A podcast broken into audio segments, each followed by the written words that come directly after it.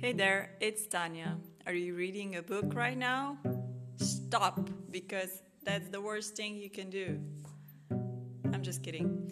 Uh, it's the best if you're reading books, but um, if you're not implementing the things that you're reading, it's worthless. I've read like hundreds and hundreds of books uh, since I was a little kid.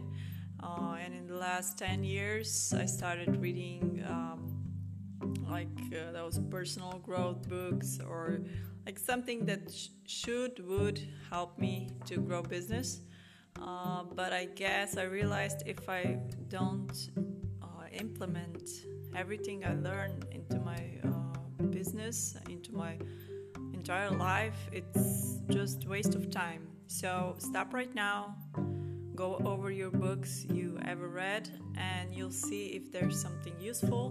Start uh, using it uh, right away, and uh, each day make step by step uh, some improvements, and you'll see the results.